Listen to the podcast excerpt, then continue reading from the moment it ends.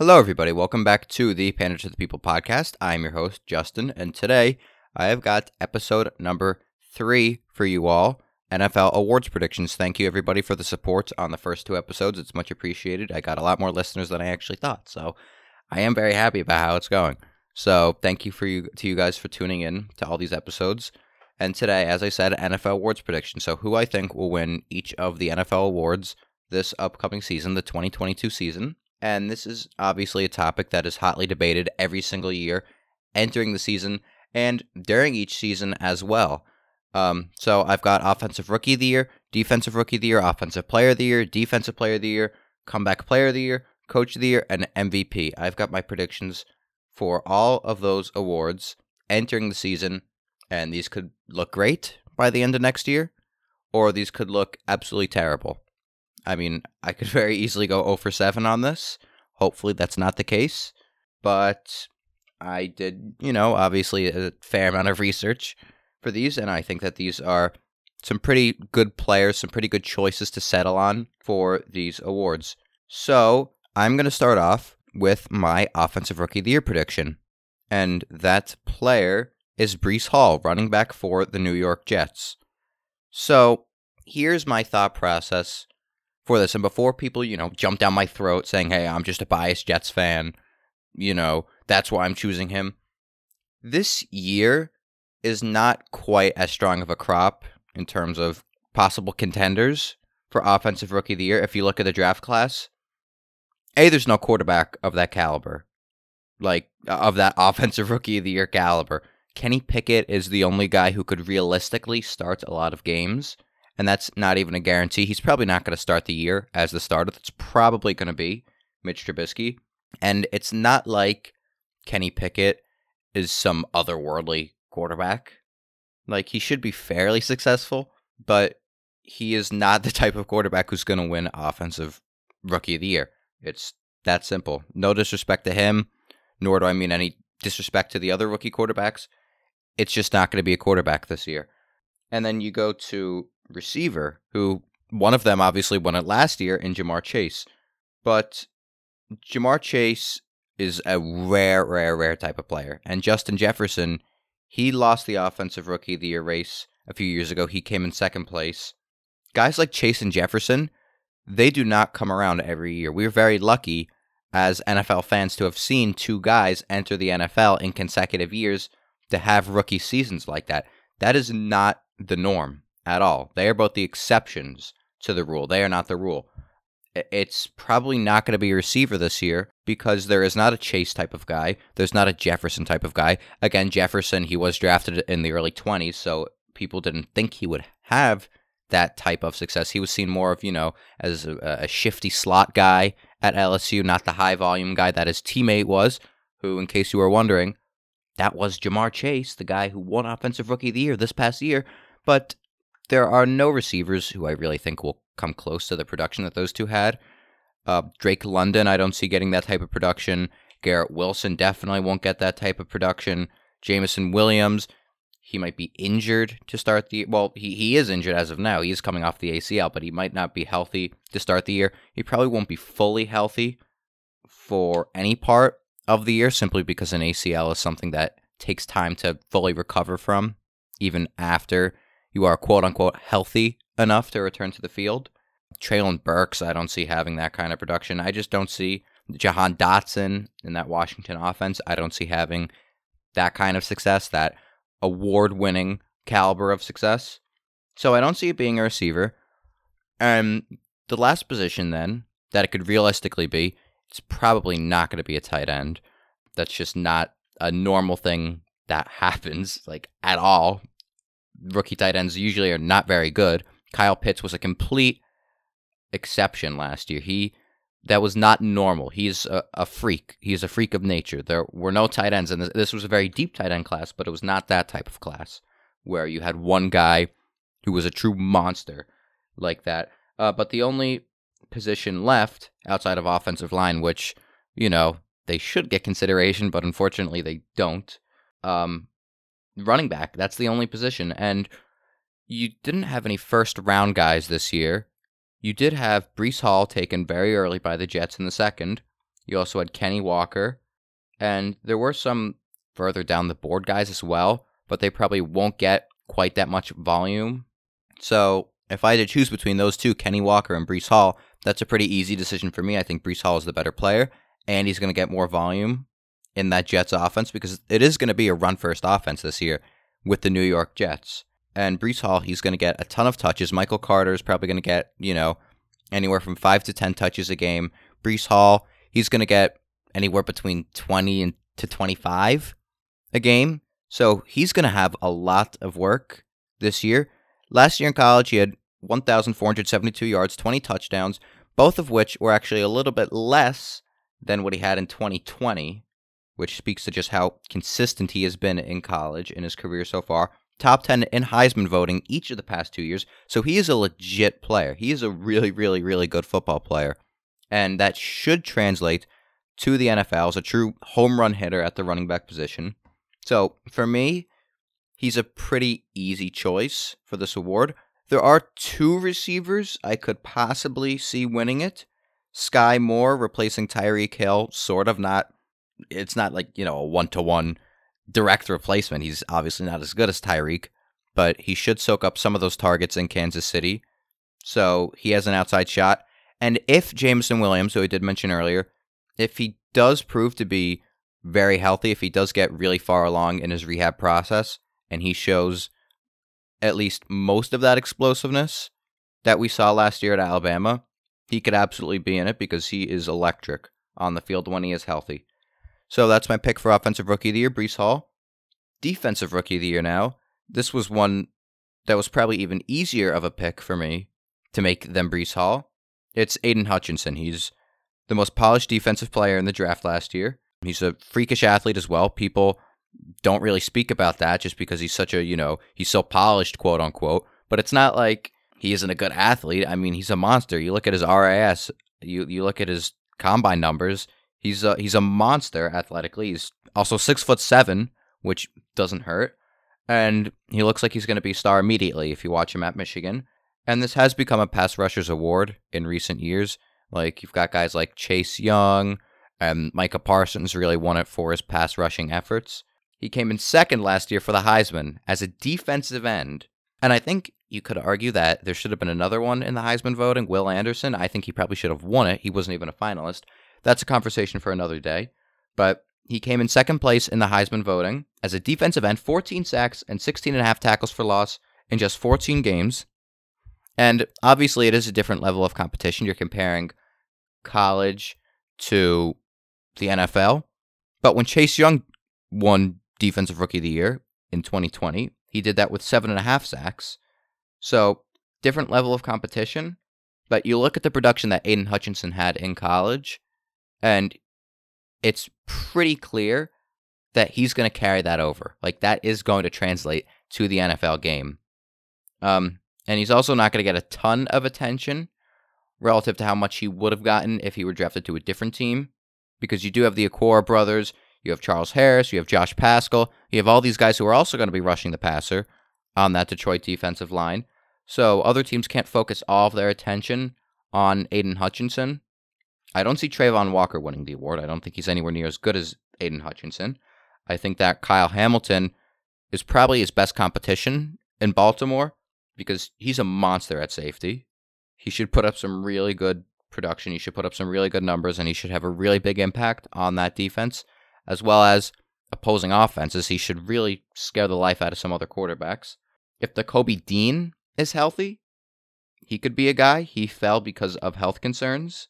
He fell to the third round, which was a shock, as many of you I'm sure remember.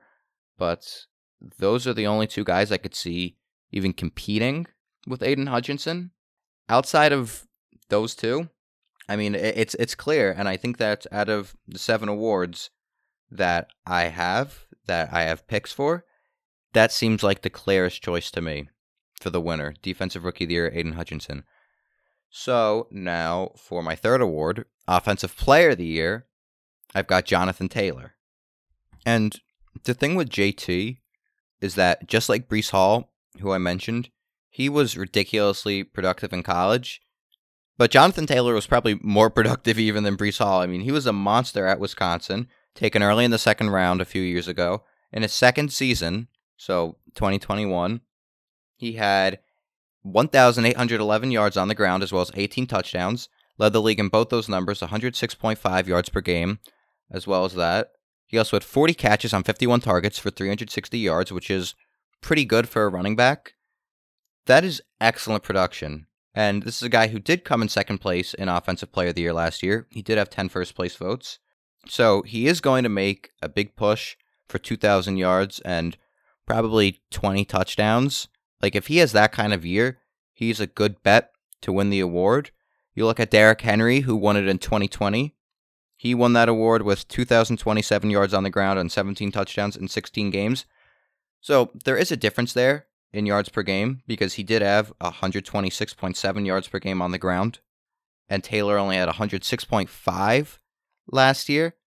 But he could up that number significantly, that 106.5.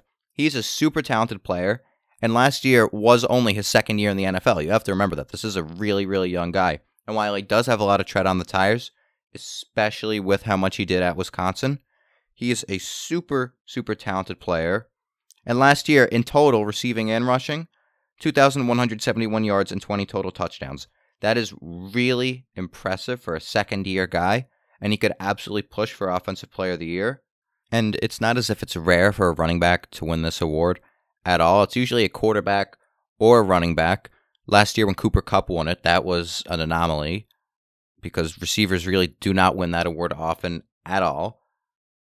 But it's probably going to be a quarterback or a running back. And there are a few guys you could watch out for if Derrick Henry is healthy. He wasn't towards the end of last year because he had the foot injury, but if he is healthy, he could maybe repeat. He could win it for a second time. And sometimes the winner of this award is the quarterback who came in second place in the MVP. That does happen sometimes. So if there is a quarterback who does really, really well, but does not win the MVP, maybe like a Josh Allen, for example, if that happens this year, someone like him could end up winning this award. So that's why I think Jonathan Taylor is going to win it. He's going to be more productive, I think, than any other guy. And he's going to show that he is one of the best running backs, if not the best running back in the entire National Football League. So, moving on from Offensive Player of the Year, I'm going to go to Defensive Player of the Year. And I've got Myles Garrett. And he's a freak of nature, to put it mildly. He's he's a monster at defensive end. First overall pick back in 2017 for a reason out of Texas A&M. And I think that when you look at his candidacy entering the year, it might be tough to deny him of this award again if he has another one of those Myles Garrett type seasons because he has consistently been a really, really, really excellent player. And TJ Watt last year also had an amazing, amazing year, but he might be hurt a little bit from voter fatigue. You have to keep that into account with all of these awards, you have to take that into account. You have to keep in mind that voters really don't want to vote for the same guy two years in a row. It's just a thing that they naturally tend to do. They just don't like voting for the same guy back to back. So that might hurt Watt regardless of how well he does. If he puts up another monster year, maybe he will win it again. But you do have to give the slight Garrett, the slight advantage to Garrett because of that little thing, at least in that sense. But he was a super good player last year 16 sacks. He was the number one guy amongst edge rushers with a 28% pass, pass rush win rate last year. So, really, really, really productive on a snap to snap basis. Second behind TJ Watt with 33 quarterback hits. Tied for the lead in pressures with TJ Watt. Top 10 in hurries last year, which was actually above TJ. So, entering the year, this might be a two man race between Garrett and Watt. I do think though that there are a number of things in Garrett's favor. Like he's just a really, really good player, and he is due to win this for the first time in his career because he hasn't yet, but he has consistently played like a defensive player of the year caliber guy. So I think that he is finally due for one. Those 16 sacks last year, that was not a coincidence. He has consistently been a dominant, dominant player. And I think he's finally going to put that all together this year and win his first Defensive Player of the Year award. So now, moving on from that to my fifth award, I have comeback player of the year, and I think that it's going to be Christian McCaffrey. And he has been hurt the past two years, only played 10 games total, three games in 2020, seven games in 2021. So, as this is with pretty much every other comeback player of the year candidate, with a couple of exceptions, this is contingent on health. It's contingent on him staying healthy, being more healthy, being more available than he has been the past two years.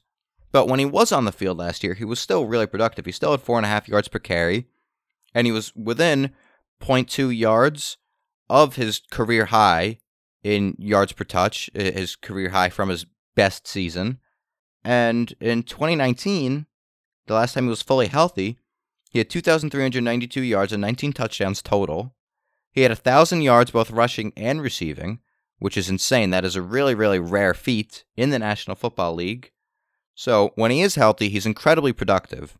His last fully season, he put up a monster year, and the past two years, when he is still playing in games, he does very well, and he still looks like the same old Christian McCaffrey.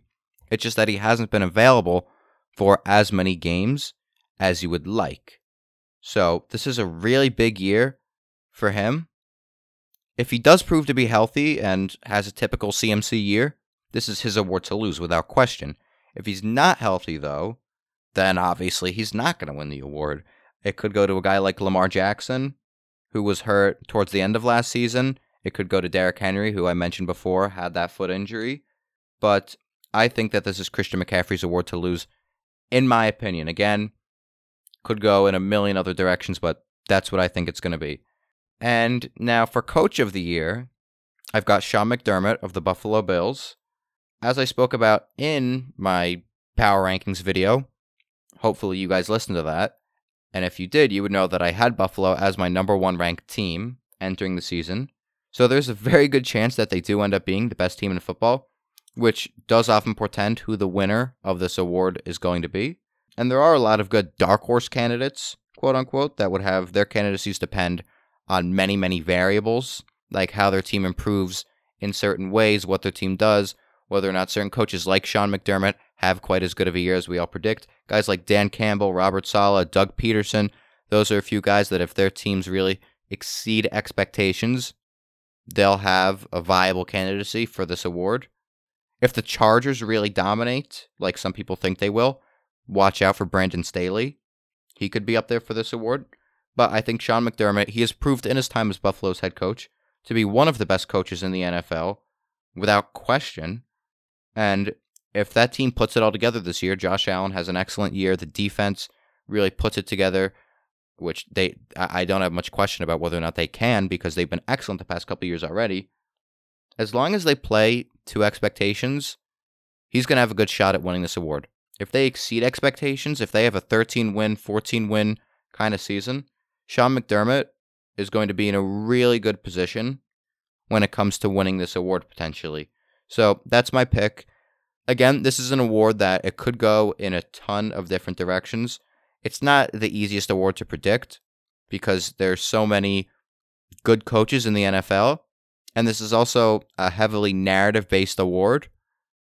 But there is still that constant link between the best team and who the winner is. It's much more likely if you're the best team in the NFL that they're going to win it. I think that the Bills are probably going to be the best team in the NFL. And Sean McDermott is an excellent coach. So if they're firing on all cylinders on offense and on defense, and if special teams isn't a disaster, I think he's got the best shot of anybody in the NFL to win this award. Which leaves us with one more award the MVP, most valuable player, and I personally think it's going to be Patrick Mahomes. Now, he did lose Tyreek Hill, as we all know, but I think that it's still going to be one of those absurd Patrick Mahomes years. I mean, they have really improved the offensive line over the past couple seasons, adding guys like Creed Humphrey, Joe Thuney, Orlando Brown, Trey Smith, guys like that. They're really going to help him. And Sky Moore, who I did mention before, could be in the running for offensive rookie of the year. He's going to soak up a lot of those targets that they're that that are opened up because they lost Tyreek Hill. So guys like that, they're really going to help Mahomes. And in his MVP year, he had 5,097 yards, 50 touchdowns to only 12 interceptions in 2018 when he did win the award. And last season was certainly not bad. He's still close to those heights. He had 4,839 yards, 37 touchdowns, 13 picks, which is still really good. Obviously, the touchdowns aren't quite there, but, you know, he could certainly reach those numbers that he reached in 2018. He's fully capable of it. And this is another narrative based award. A lot of the time, if a quarterback, regardless of how good he actually is, of how valuable he is, if he's the guy who's leading the most successful team in the league or the most successful offense in the league, he has a very good shot at winning this award. Like a couple years ago when Matt Ryan won it, I think he was a very good candidate for it, and he was certainly one of the more valuable players in the league. But if you were to say, let's take Matt Ryan off of this offense and plug in another solid quarterback, this offense is still going to have Kyle Shanahan at the at the helm. It's still going to have Julio Jones. It's still going to have Devonta Freeman. Like, you know, I don't mean to go after Matt Ryan, but it's a lot of the time the guy who's at the, the, the head of these super successful offenses. And I think that that very easily could be Patrick Mahomes this year. And he is, in my opinion, the best quarterback in the NFL. So it's not going to be like he's just winning it based on the, the narrative. No, he is legitimately the best quarterback. I believe pound for pound, the best player in the NFL as well. Um, and I do think that this is an award. I think that there are some very interesting conversations that can come out of it because individual value often is overlooked. It's it does often go to, as I said, more of that narrative based kind of thing, I, I guess. Um, but individual value was really overlooked, and I think that my favorite example is Derek Carr back in 2016. He should have been the MVP. They went 12 and 4 that year, but when the Raiders lost Derek Carr towards the end of the year to the broken leg, Matt McGloin, terrible. Connor Cook, terrible. Got murdered by the Texans in the wild card round. Like, it was really brutal. The Brock Osweiler Texans smoked them. They smoked the team that had one of the best offenses in the NFL when Derek Carr was there. But when they lost him at the end of the year, the wheels absolutely fell off. So when you took out that guy, that one guy, the team was terrible. That's what most valuable means. He means more to the team than any other guy across the league because when you remove him from the equation, the team gets significantly worse. That's what most valuable should be. A lot of people don't realize that people who vote for this in the media, they don't acknowledge that. They just look for who's the guy who led the best offense in the NFL, who's the quarterback of the team with the best record, in the NFL. I think like when Brady won it a couple years ago, he might have been a, a good example of that. Like Derek Carr, he should have won it that one year, but he got hurt. So people said, oh, that was bad for his candidacy. If anything, that was good for his candidacy because it just showed his value. So I think people's priorities when they vote on this award are a little bit messed up. And I, I could go on about this forever. I'm not. But I think, you know, those are my thoughts on it. I think that Patrick Mahomes, besides the fact that he is the most valuable, he is the true most valuable player in the NFL. Like if you took him off that team, they're going to be a lot worse, even if Andy Reid is still going to coach up a really good team. Patrick Mahomes is super valuable, and he does fit those typical pieces of criteria, those typical types of things that voters look for, even if they're not the best markers of whether or not, in my opinion, someone is the most valuable. He does fit those things. So I think he's going to be the winner. Watch out for Justin Herbert, though, on the Chargers. If he has a monster year like a lot of people think he will, he could absolutely be in contention for this. And someone else who people definitely have to watch is Aaron Rodgers. He's obviously been the back to back MVP. He's been my pick for three straight years. Prior to this year, he was my pick for three straight years. Um, and that did work out two of those years. The first year, it didn't quite work out. But I'm shifting gears for this season because I just think Mahomes, he's going to be out for blood this year. He is probably very upset about that AFC championship loss. He wants to go to the Super Bowl. He wants to win it all again. He lost Tyreek. He knows what he has to do to make up for that. He's going to be out for blood. He is going to go on a rampage this year. I think he's going to have a monster year. And I think that that is going to lead him to the NFL Most Valuable Player Award. So, those are my seven picks for those seven awards Offensive Rookie of the Year, Breece Hall, Defensive Rookie of the Year, Aidan Hutchinson. Offensive Player of the Year, Jonathan Taylor. Defensive Player of the Year, Myles Garrett. Comeback Player of the Year, Christian McCaffrey, Coach of the Year, Sean McDermott, and MVP, Patrick Mahomes. Obviously, I'm not going to pick like the, the Walter Payton Man of the Year award or things like that.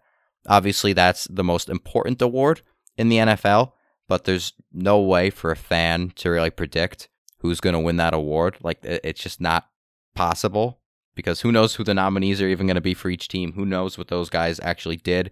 And it's not up to us to judge who did better in that category. You know, like, that's not something that we could really guess. But those are my picks for those seven awards. I hope you guys enjoyed. Should have some new episodes coming out soon. Some interviews will be coming out relatively soon as well, hopefully. So, yeah. Catch you guys later. Thanks for listening.